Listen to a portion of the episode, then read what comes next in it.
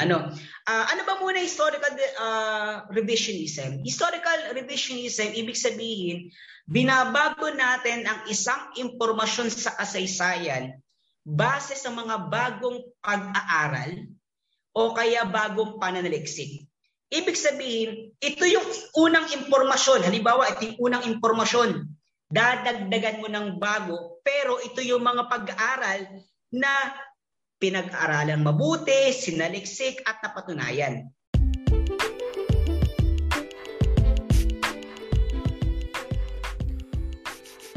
Welcome to AKA, also known as the podcast with me, Ace for Help. This is where we get to talk about different life lessons from different perspectives.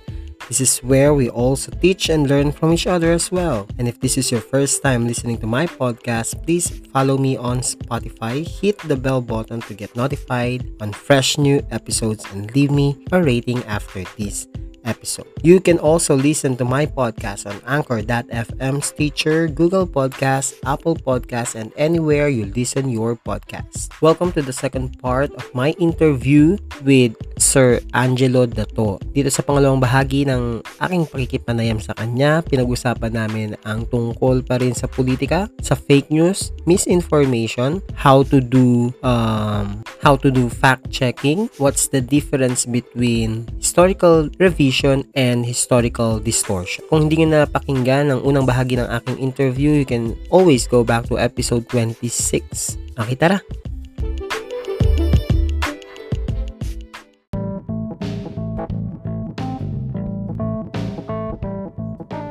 Pero paano sir yung ano, yung how do you fact check and how do you encourage others to do fact checking? Yan, para sa Okay, mga... so paano ba mag-fact check ano? Uh, sa social media, lalo na sa panahon na kung saan ang mga tao talaga is yung information halos hawak na natin. Eh. Ang problema ay paano ba natin nasasala o nalalaman yung mga impormasyon kung ito ba ay tama o totoo. Ano, bilang isang guro at isang matalinong uh, social media user, ano, may mga paraan tayo upang matayak kung ang isang bang article o artikulo, isang post ay bias o kaya ay misleading ano, may mga paraan ano. Ako ay umattend sa isang seminar ng uh, University of the Philippines parang 2 months ago kung saan tinuruan kaming mag-spot ng mga fake news. Ano? For example, gamitin na lang natin muna ay Facebook. Ano, since marami sa atin ang gumagamit ng Facebook. Halimbawa, uh, meron tayong habang tayo nag-scroll, meron tayong na is nakita o nabasang impormasyon na may kaugnayan sa ganitong kandidato. Let's say ang article is about Lenny. O Lenny Robredo. Ano? Uh, marami tayong makikitang post na against kay Lenny. Ano, I, I'm not siding with any political candidates ha, pero sabi sa isang pag-aaral o sa isang research, isa sa pinakang apektado may data inilabas eh. Uh-huh. Apektado ng misinformation ay si Lenny Robredo. Siya daw ang top 1 biktima ng misinformation. Kaya marami daw talagang sabihin natin, marami talagang umaayaw kay Lenny kasi marami silang nababasang mga impormasyon talagang kaduda-duda, no? Talagang masisira yung imahe ni Lenny. Example, may mga post na kung saan halimbawa yung 40 times 4 mm-hmm. equals 1,600. Yan. Ba yung ano? Yun? Splice videos? Yes, yun Yan, yung, splice. yung splice. Ano, may splice. Tapos meron ding mga post or mga pictures na ganito. Halimbawa, nakalagay doon, nandun yung mukha ni Lenny. Tapos ang sabi doon, may caption. Ito ay isang code card. Code card. Nakalagay doon, I have three daughters uh and they are all girls. Uh, Kung titinan mo at isipin mo, aba, Mali. tatlong babae, eh di daughters yun. Uh, Pero kung ikaw ay magiging masusi o masuring mm. individual, hindi ka agad mahuhulog sa patibong. Uh, Bakit? Kasi dapat marunong kang mag-fact check. Paano ka mag-fact check?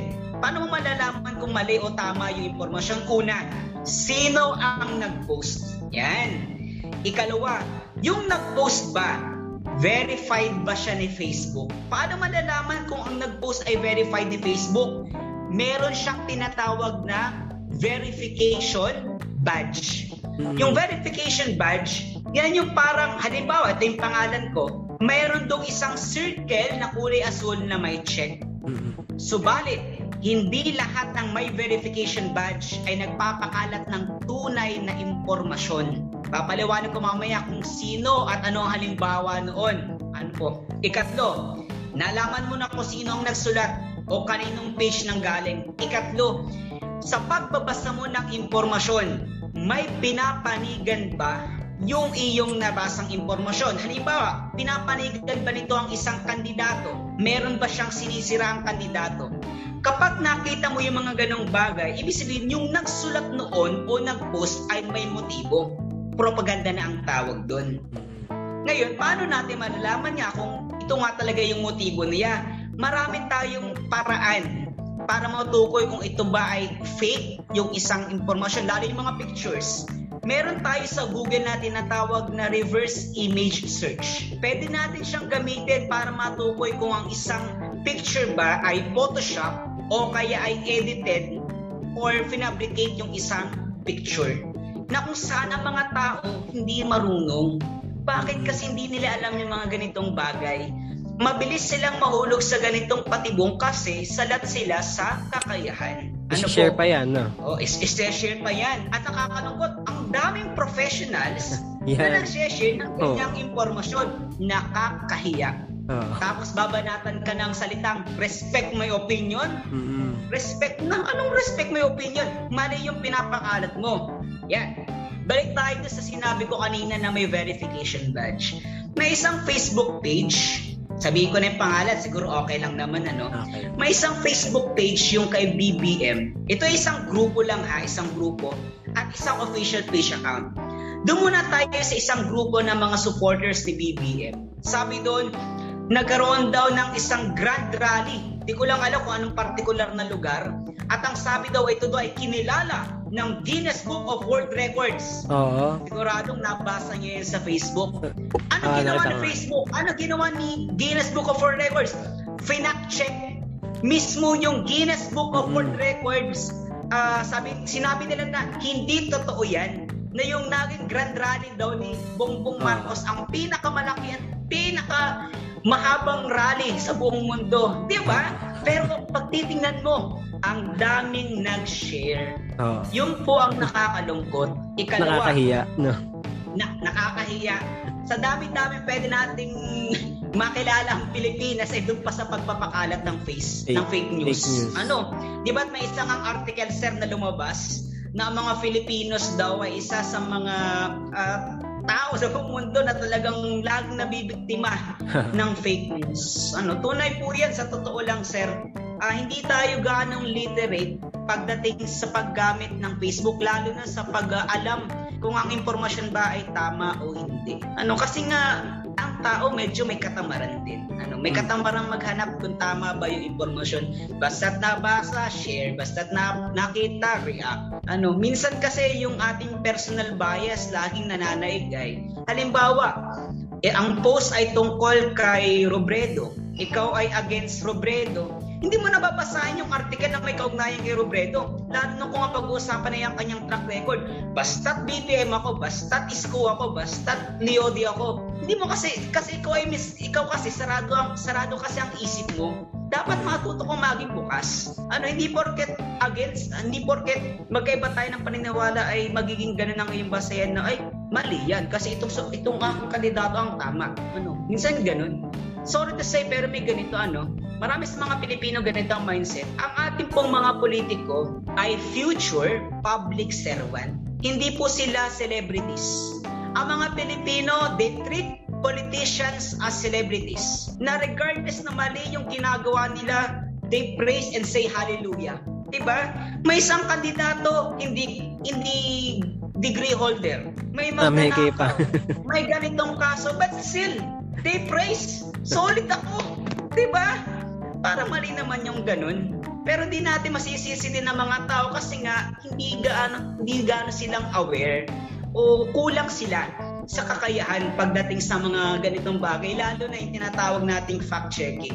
Ano, sa totoo lang, nakakalungkot. At ako bilang isang guro, ako ay nagtuturo ng araling panlipunan at ng empowerment technology. Ano, ako ay nagtuturo sa senior high school empowerment technology. Uh, yung paggamit ng social media. Isa yan sa tinuturo ko. Hmm. Ano yung mga paraan, paano ba tayo magfa-fact check? At talagang uh, hanggat maaari, hinihikayat ko sila na maging maingat sa mga isineshare nila sa Facebook o yung pagko-comment nila. Sabi ko sa kanila, pag mag-share kayo, isipin niyo muna ng mabuti. Alamin ano ba yung motibo nung nagsulat o nag-post nung isang impormasyon ng content sa Facebook. Ikalawa, dapat matuto kang balansehin ang lahat ng bagay. Hindi pwedeng post ka lang ng post ang hindi mo inaalam kasi nga kagaya ng nabanggit ko kanina, nakakahiya nga naman ano. Ikaw ay isang teacher, sorry to say ha, magpapakalat ka ng maling impormasyon. Pero ikaw sa klase nagtuturo ka na dapat lahat ng sinasabi mo sa sa klase mo dapat ay nakabase sa libro o sa na-research. Pero ikaw isang bilang isang guro, hindi mo magawa. Diba? Parang ang pangit naman nun. Kaya dapat tayo hikayatin natin ng mga estudyante natin, ng ating kapwa, na matutong magsaliksik. Mahirap, masalimuot ang pagsasaliksik. Pero kung pag-uusapan natin ay yung pag-absorb ng kaalaman, malaking bagay ang pagsasaliksik. At kung magsasaliksik ka, marami tayong dapat uh, gawin Una, hindi ka dapat nakabase sa isang libro lamang. Hindi ka dapat nakabase lang sa isang post. Magbasa ng marami. Hindi pwede nakabase ka sa isa, dalawang libro lamang. Ako, pag nagtuturo ako ng araling panipunan, sasabihin ng mga estudyante ko, Sir, wala po sa libro yung tinuro ninyo. Anong katwiran ko? Yan ang isa dapat yung matutunan sa pag-aaral ng kasaysayan. Hindi ka dapat nakabase lang sa isang libro. Sapagkat ang isang libro maaring kulang, may dagdag, o kaya ay may pinalitan na, na sabihin natin kaduda-duda. Kaya dapat talagang nagsasaliksik ka, nagbabasa ka ng marami. Sabi nga ni, kung kilala nyo pa, no, si, yung si Ernie Baron, ano, kung wala daw knowledge, ah. walang power. So, paano magkakaroon ka ng knowledge? Magbasa ka ng magbasa. Ano, talagang tasky lang talagang magbasa pero marami kang mapupulot sa pagbabasa mo. Yun ang isa, isang paraan para tayo ay matuto na mag-fact check, magbasa na magbasa. Magbasa na magbasa, mas dadami pa ang alam. Ano, kaysa mag-Facebook ka na mag-Facebook, tapos hindi mo naman mabe-verify kung tama ba yung informasyon, ikaw ay nagiging cancer sa paggamit ng social media. Cancer ka sa virtual na espasyo ng internet. Kailangan dapat maging maingat ka, matalino ka sa paggamit ng Facebook. Uh, yun lamang, sir. Kaya ikaw in-interview ko dito sa sa usaping ito eh, sir. That's hindi ko kailangan ng public historian. Kasi ang naniniwala ko teacher ito araling panlipunan teacher. Teachers are also experts di ba? Yes.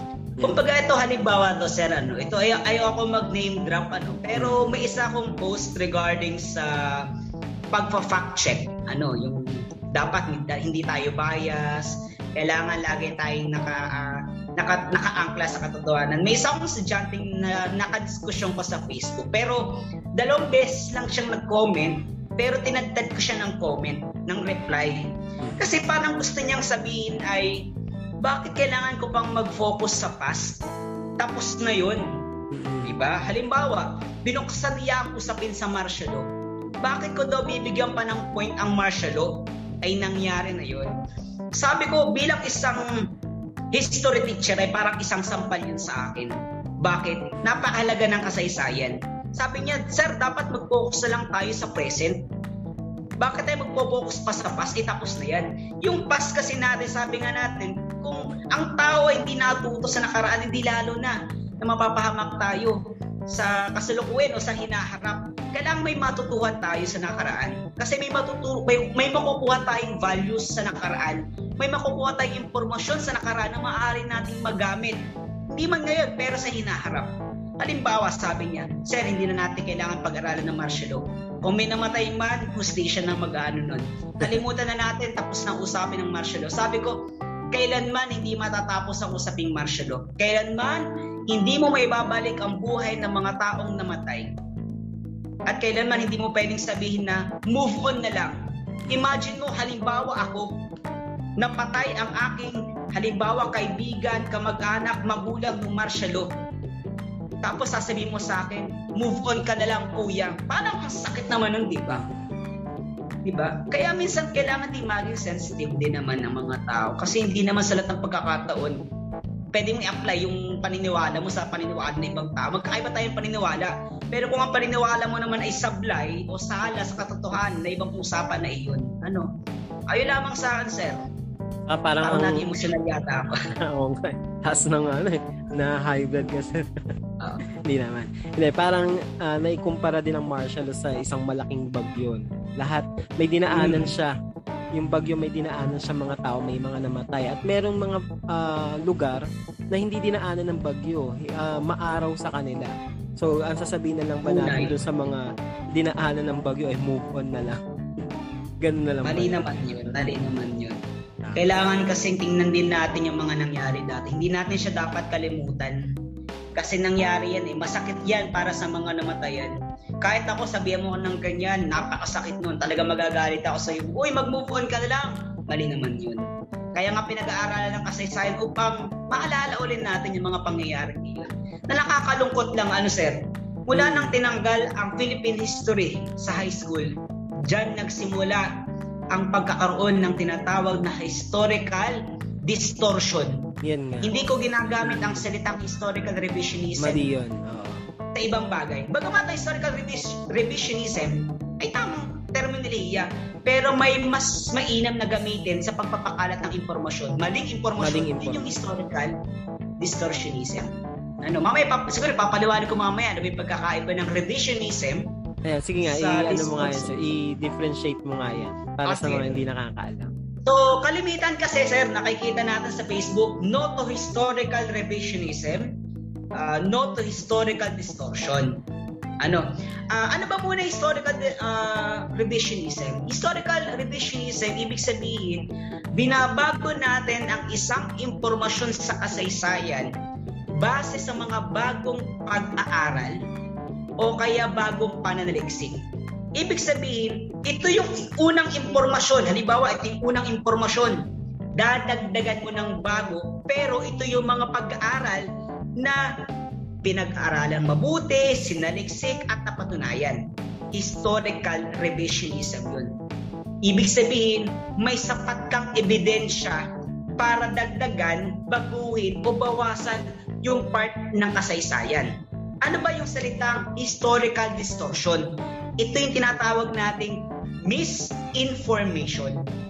Misinformation, ibig sabihin, yung isang bahagi ng kasaysayan, pinapalitan mo, pero nakaayon yan sa interes o sa propaganda ng isang tao. Halimbawa, ang impormasyon ay tungkol kay Marcos, panahon ng martial law.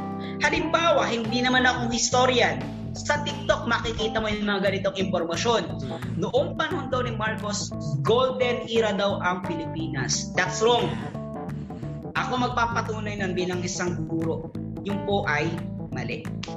Yung unang termino ni Marcos, masasabing maganda ang takbo ng ekonomiya.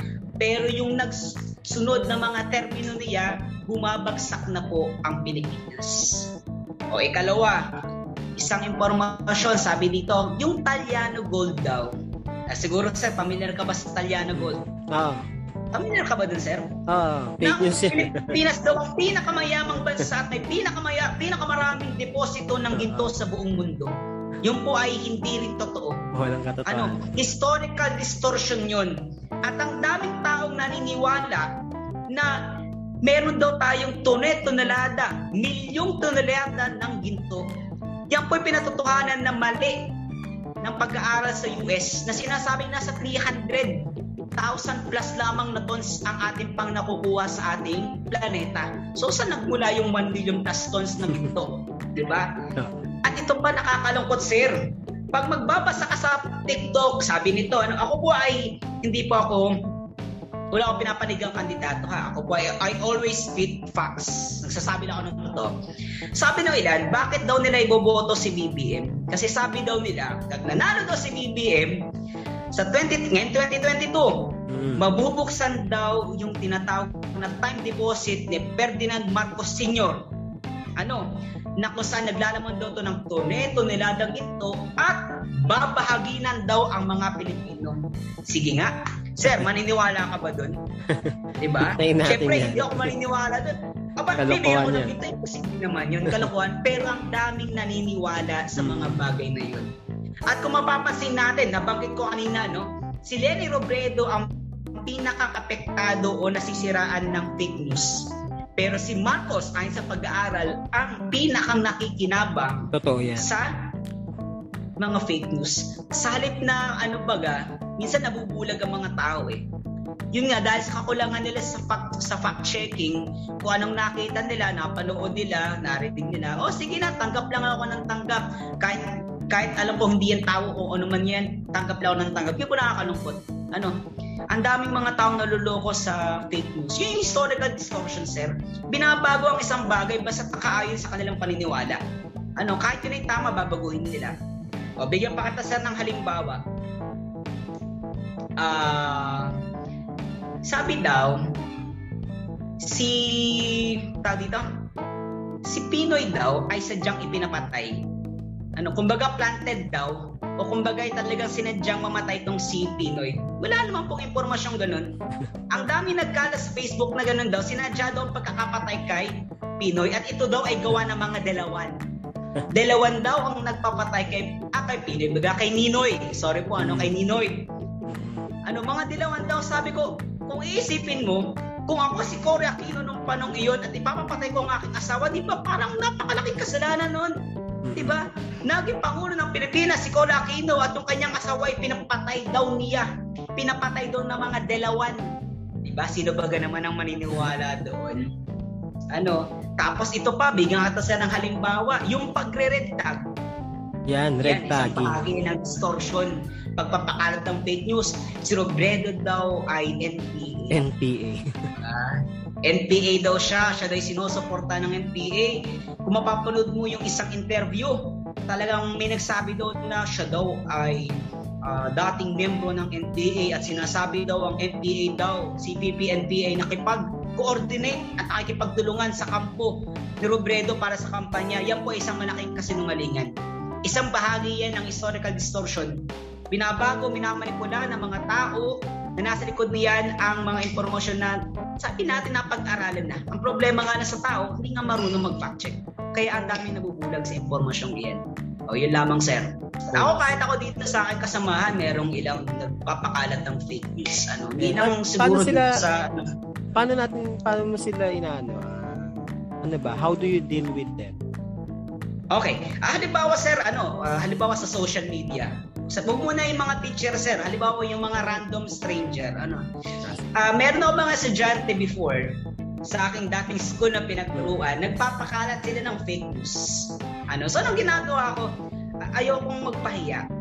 At ako hindi namamahiya ng estudyante ko sa social media. Anong una kong ginagawa? Sila pini-PM ko. I personally message them. I try to correct them as much as I could. And at the same time, I always respect nandun pa rin yung paggalang ko, hindi lang bilang isang guro, bilang isang tao na rin. Ano, hindi kahit ko sa mga bata, mga bata hanggat maaari, pag may nabasa kayo na sa inyong palagay kaduda-duda, magsuri ng mabuti, magsaliksik, huwag agad basta-basta maniwala. Sabi nga, think before you click. Ano, ang daming impormasyon sa Facebook, sa totoo lang, uh, libo-libo impormasyon na makikita sa Facebook at hindi natin alam kung alin diyan ang totoo. Pero kung ikaw ay magsasaliksik at magsusuri ng mabuti, matitiyak ko sa iyo, malalaman mo kung anong impormasyon na nagsasabi ng totoo at, at hindi. O, yun lamang, sir. Pero at least ngayon, kumikilos na ang YouTube, di ba, ang Facebook, uh, sinasara na nila yung mga pages na nagpapakalat ng fake news. Uh, yan, yan to na yan, sir. Channel, uh, ang? Facebook po ay nagpa-fact checking na rin mm. at ang YouTube. I think uh, TikTok ma- din, susunod na ang TikTok. Yes, sir. Susunod na ang TikTok. Sa totoo lang, ang daming mga contents. Ito po ay hindi lang kay BBM. Ano, may mga pages ni si Lenny na kung saan may mga content na dinidisable kasi na-fact check ni FB na misleading. Ano, oh, hindi ako bias, ha? hindi ako bias. Lenny, hindi ako si Lenny, di ba? Research oh, based lang. Meron din talaga, even Isko, may mga content si Isko, yung mga supporters niya na binablock Facebook kasi nga misleading. Nagpa-fact check pero mahirap at malaki ang role ni Facebook dito. Ang problema sa, kay Facebook sa dami ng impormasyon nagkalat sa kanilang platform, nahihirapan sila mag-verify. Pero hanggat maaari, kung di kaya ni Facebook, tayo.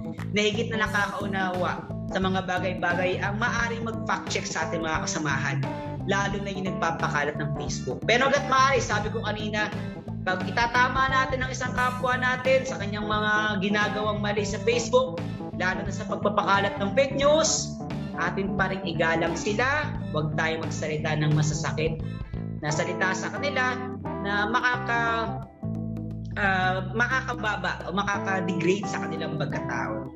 At siguro sir, ito, dagdag ko na lang ito, ano, I'm not a kakamping or I'm not trying to be BBM loyalist here or ISCO. Ano, ito siguro sa mga kakamping na lang din at sa ibang supporters. Ano, kung gusto nating manghikayat o mag-convert, pwede natin silang i-inform sa maayos sa paraan.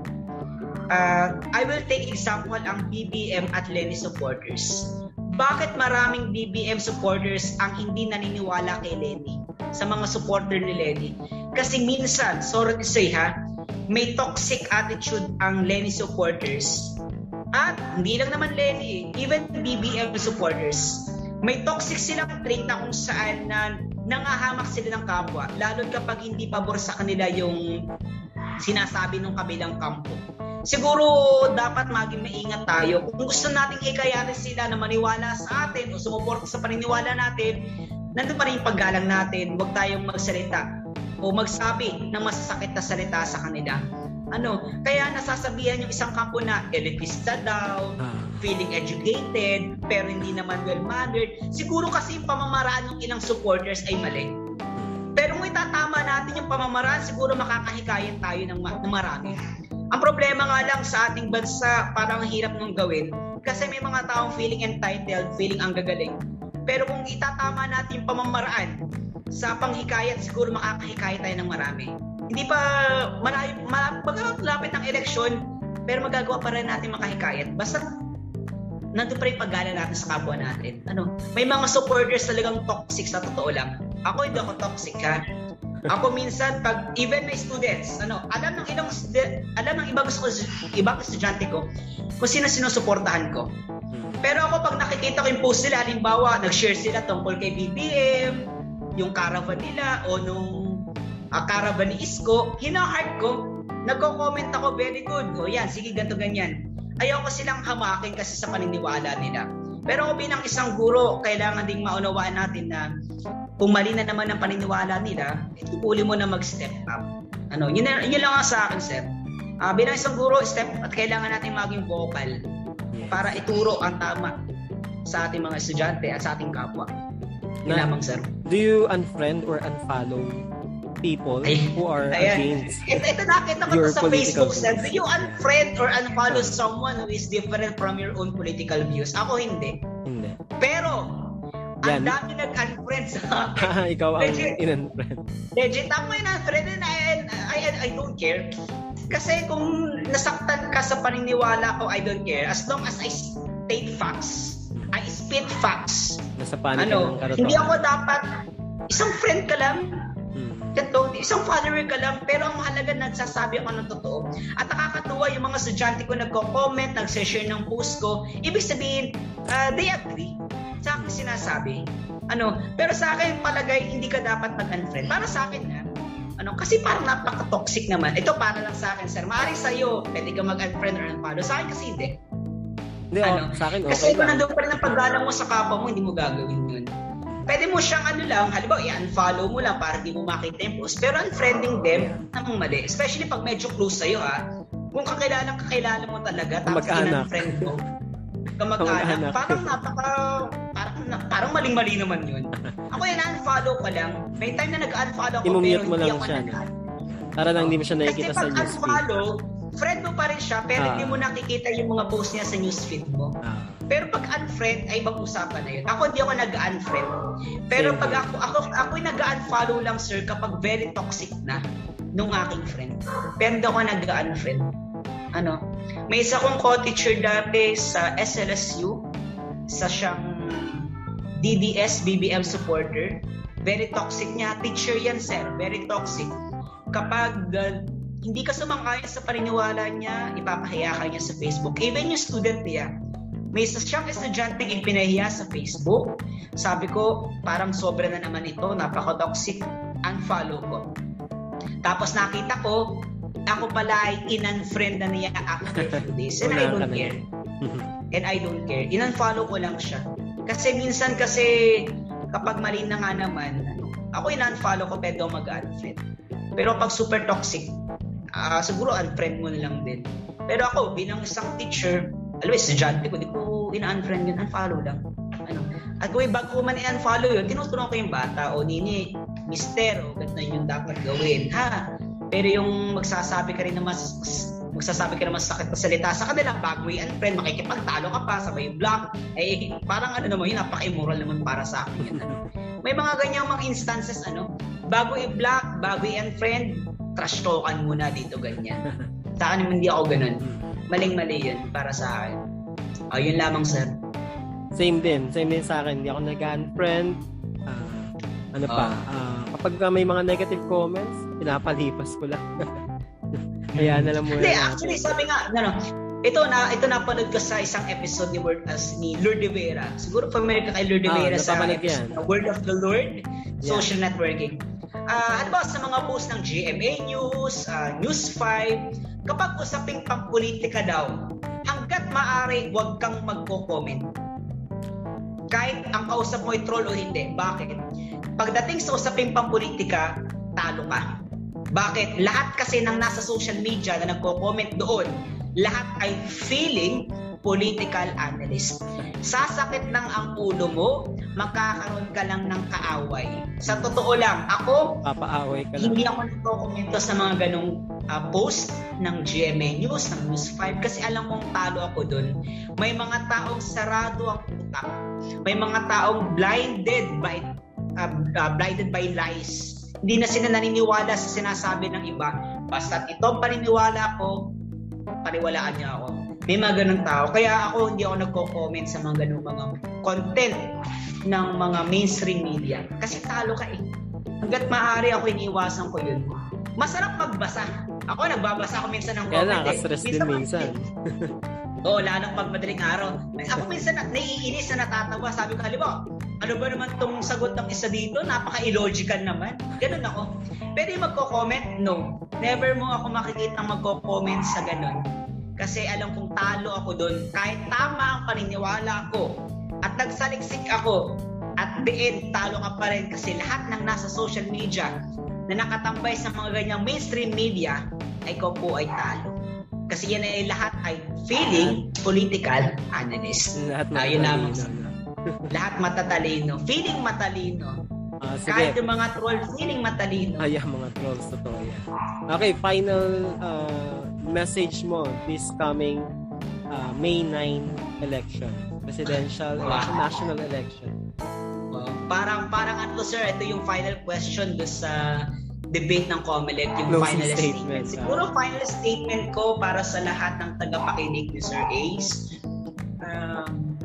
Yung boto natin napakahalaga. Ano yung dapat natin gawin? Bumoto tayo. Ngayon sa pagboto natin, mag-isip ng mabuti ano, wag laging pairalin ng puso. Wag laging pairalin niyang, ay ramdam ko, ganito siya, magaling siya, matalino siya, maka- makakatulong siya sa pag-ahon ng Pilipinas. Sa pagpili po natin ng boto, napakahalaga nito.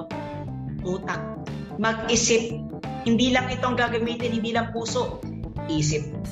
Ngayon, sa pagpili natin ng kandidato, kailangan tayo ay matalino at masuri. Ano yung mga dapat nating tandaan? Una, sa pagpili ng kandidato, alamin ang kanyang track record. Ano? Yung accomplishment niya bilang isang politiko. Yung kanyang mga nagawa sa loob ng kanyang termino o panunungkulan habang siya nasa posisyon. Ikalawa, yung kanyang mga pil- uh, filosofiya at prinsipyo pagdating sa pamamahala makikita natin yan sa ilang kandidato. Lahat ng kandidato may kanya-kanyang plataforma, pero makikita at makikita mo may isa doong umaangat. Ano? Uh, ikalawa, dagdag ko na rin si ikalawa yung kanilang plataforma. Sa plataforma, dapat makita mo na maka-Pilipino, dapat makatarungan para sa bawat isa. Yung plataforma dapat makakatulong sa pag-angat ng buhay ng mga Pilipino. Dapat iniisip nung susunod. Dapat makita mo na mula sa plataforma niya, dapat makita mo bilang isang individual na tunay ba na makakatulong ang mga plataformang ito sa buhay ng mga Pilipino. Kailangan din tayong maging, sabihin natin, isipin natin yung ating uh, susunod na henerasyon. Ang pagpili natin ng susunod na Pangulo ay malaki ang implikasyon sa susunod na henerasyon at kaya din sa ating hinaharap. Kaya dapat maging maingat at uh, mausisa tayo sa ating uh, gagawing desisyon. Mag-aral lang mabuti. Yan, napakalaga yan. Magsaliksik, mag-aral lang mabuti upang tayo ay magkaroon ng kalinawan sa pagpili ng kandidato. Huwag magpadala sa agos o trend Huwag tayong bandwagon na tinatawag na kung sino yung sikat, sino yung popular, doon tayo. Hindi po ganun ang politika. Kailangan lagi tayong may pamantayan. Huwag natin gamitin pamantayan na dahil siya sikat. Pamantayan dapat natin yung kanyang performance, yung kanyang trans uh, track record, yung kanyang platform, yung kanyang mga prinsipyo. Doon tayo. Huwag na tayong lumayo. Doon na lang tayo para sa akin. Uh, siguro mga kababayan, Ayun, tayo po ay Panawagan. mga Pilipino. Oh, wag tayong wag nating wag wag sanang maging daan ang politika para tayo ay mag away-away kasi magkakaiba tayo ng mga paniniwala. Sana ito ay maging isang paraan upang malaman natin o manawaan natin yung kahalagaan ng pagboto natin. At ang pagboto ito ay ma- dapat ay makakatulong sa pag-unlad ng ating bansa.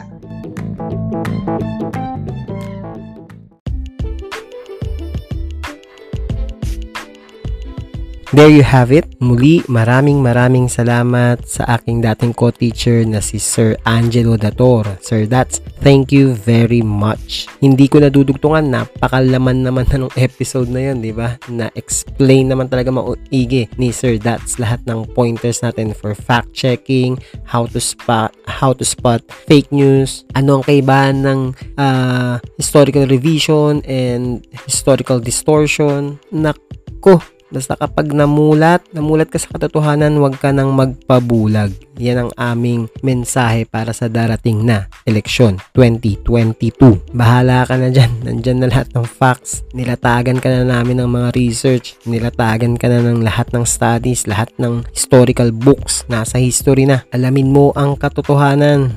Okay, that's all for today's episode. Thank you so much. I hope na enjoy ninyo yung conversation namin na yon. Paki-share ito sa lahat na mga naniniwala pa rin sa fake news. Please like and share this podcast to your family, friends, and loved ones. Paki-share ito sa social media bago ang eleksyon. Kung meron kayong reaction, comment, violent uh, reactions, negative comments, positive man yan, negative, paki-send sa akin through a voice message. The link is in the description box of this episode. Please like and follow my Facebook page, aka also known as the podcast with me, Ace for Hell. There you can also send me a message, mag-comment kayo doon, mag-post, and follow me on Spotify. Paki-hit po yung follow button sa yung bell button to get notified kapag may mga bago na akong episodes. And please, leave po kayo ng rating, 5-star ratings para po makareach pa tayo ng mas maraming audiences. Lastly, you can also listen to my podcast on Anchor.fm, Stitcher, Google Podcast, Apple Podcast, at kung saan-saan pang podcast platform.